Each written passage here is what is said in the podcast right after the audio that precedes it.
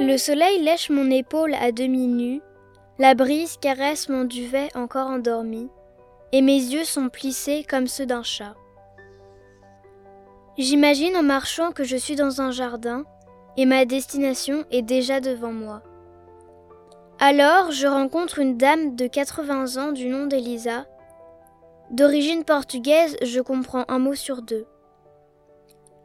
La conversation surréaliste dure 30 minutes. Elle est repartie en m'ayant dit que la santé est le plus beau cadeau sur Terre. Et je reste assise avec le soleil moins timide. Je vais repartir les yeux grands ouverts et l'âme légère, au devant d'une journée qui sera belle et chaude.